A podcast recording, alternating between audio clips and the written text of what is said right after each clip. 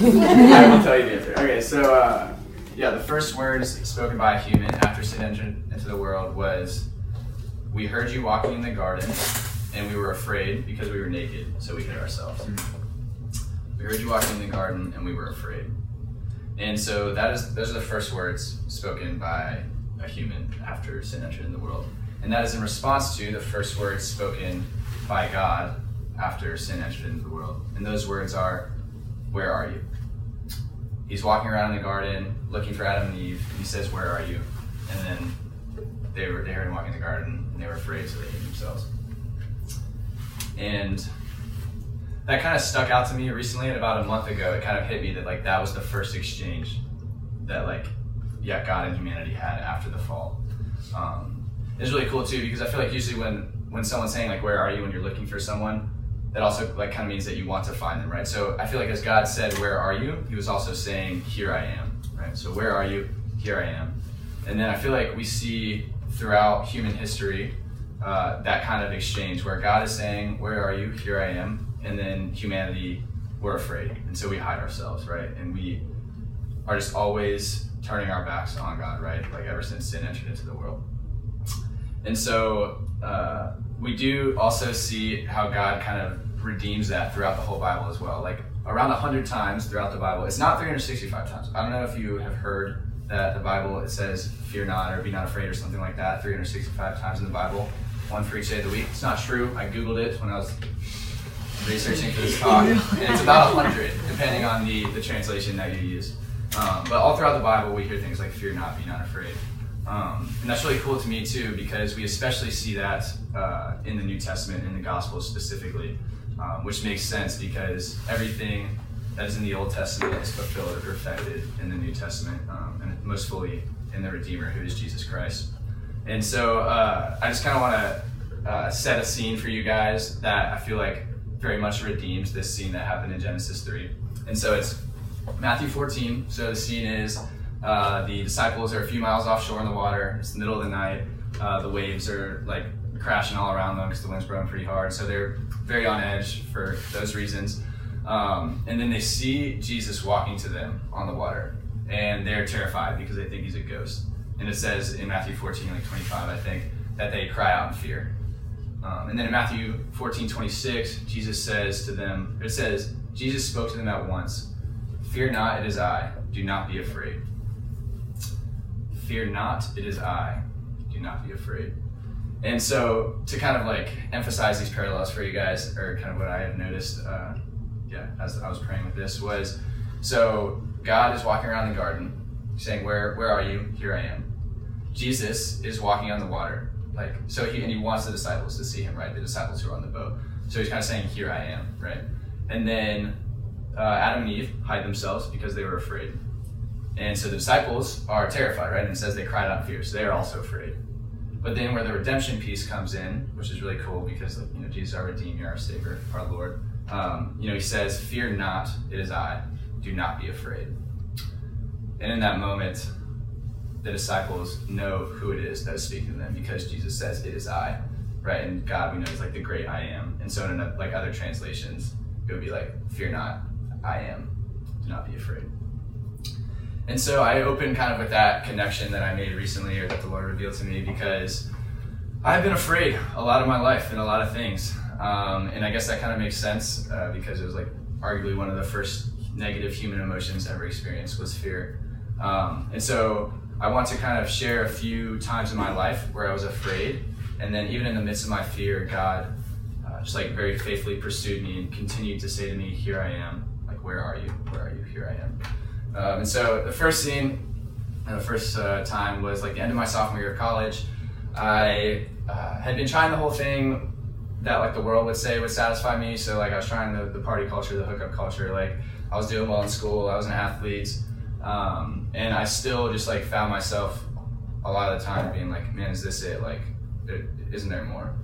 Um, and so I started to realize too around that time, of my sophomore year, that like, okay, well, if Christianity is true, uh, which I like grew up going to church on Sundays and stuff like that, so I knew about it. Um, if Christianity is true, then it offers like exactly what I'm looking for, right? It offers the peace and the joy and the fulfillment that I'm looking for.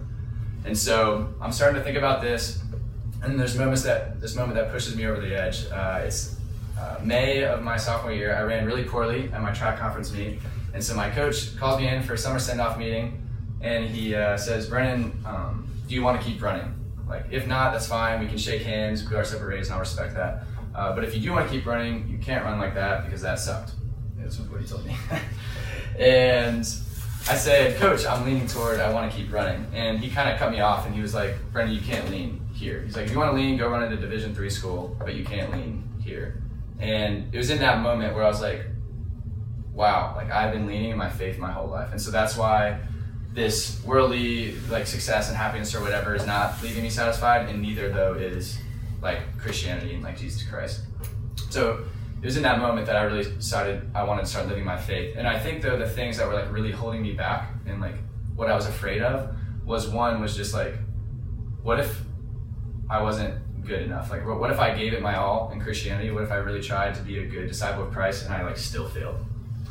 Um, and so it kind of like, yeah, as I was like, I feel like how Jesus redeemed that throughout that time was like, you know, because I definitely ended up failing. Once I decided I want to live a disciple of Christ, I definitely failed a lot, like kind of immediately after that. It was kind of a bummer.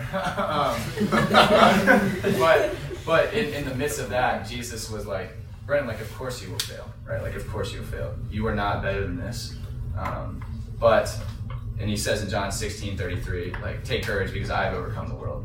So he says, you are not better than this, and you are broken and weak, but let me know that I'm made perfect in your weakness. Uh, and so yeah, like he definitely just gave me a new perspective of like, you know, he said to me like, Brian, let me give you my heart because I've overcome the world. So let, let me give you my heart so that we can overcome the world. Um, so that was really cool. And then like kind of the other piece of that was like, man, just like living living like a radical Christian life, like taking my cross daily would be really hard. And I don't know if I want to do that. Like I feel like that would just be all the time, me not getting to have fun and not doing what I want to do, like always making all these sacrifices and stuff like that. And um, once again, like Jesus, uh, actually, a, kind of a Bible verse that I came across around that time too was uh, John 10:10. 10, 10, like Jesus says, "A thief comes only to steal and slaughter and destroy, but I came so that you might have life and have it more abundantly." And so it was in that moment that I kind of like, yeah, I was reassured that Jesus desires to give me abundant life, and like certainly He wants me to be happy, and He wants to satisfy the deepest desires of my heart. And so, okay, all of that happened. He like kind of redeemed those fears I had. And then a few months go by. I'm starting to live my faith. And then I start dating this girl who's Catholic. And we are getting a little bit serious. So it's like August at this point. We're not actually getting that serious, but in my head, I like want us to be getting serious. So, so I'm like, you know what? If we work out and we get married, I'm not going to become Catholic. So I'm going to like prove Catholicism wrong, and you'll become Protestant. Um, and so in the midst of this too, I'm like, like I said, like because a few months before that, I had had like my conversion back to the faith, like when I was really starting to live my faith. And so I'm like, Jesus, where can I most fully experience you on this earth? There's like kind of a prayer that's going on. Um, and so I started dating this Catholic girl. I start researching Catholicism. I'm spending like all of my free time first semester of my junior year doing this, uh, like reading the Bible, like watching videos, reading articles, asking my pastor what the heck's going on.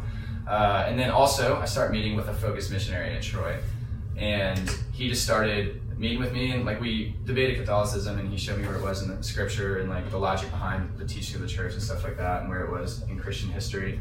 Uh, but he also just taught me like what it looked like to live as a disciple of Christ. Like he taught me how to pray. He taught me like strategies to break the old bad habits that I've been living for like the past few years. Um, he just taught me what it meant to like grow in intimacy and grow in holiness uh, toward Christ. And but in the midst of all of that, I'm, I'm afraid to become Catholic for a number of reasons, but kind of three just quick ones. Was the first one is I'm afraid that people will think that I'm becoming Catholic just because of this girl that I was dating who we broke up at the end of September. Mm-hmm. And so I thought people would think, oh, better just become Catholic so we can get back the same year. I don't know. Anyways, that's her name, Sammy. There you go. Uh, and, and, that just like wasn't the case. So I was like, kind of, that was a lie that the, the devil was whispering to me, and I was like afraid that people would think that was my reason. I was afraid uh, that I would be wrong. Like if Catholicism was true and it was the church that Jesus Christ Himself like established and that He wants all of us to be part of, uh, then like I'm wrong because I said like no, Catholicism is not right. Yeah, I even grew up joking like in Bible Belt, Georgia, like man, are Catholics even Christian? You know, they are. They are first Christians. And so that was kind of like what was going on in my head. So I had like a very negative disposition, and so I like would have been wrong if, if I was wrong. Um, so I was very afraid of that. And then the last piece was I just like didn't know for sure. I just I've always like I really just always want to know before I do something. I want to know. I want to know, and I like that was very stressful for a lot of my life. Like because I don't very often hear like you know actually God say, "Hey, we're gonna do this" or something. So I'm like, oh, do I, I don't know how to do the will of God, whatever goes on, and so I just didn't know. Um, and the way that Jesus kind of redeemed all three of those was kind of all wrapped into the last point. Um, and it actually goes back to Matthew 14. I came across that around this time. And it was right after the scene where Jesus says, Fear not as I, do not be afraid. And then once he says that, Peter says, Lord, if it is you, tell me to come out onto the water.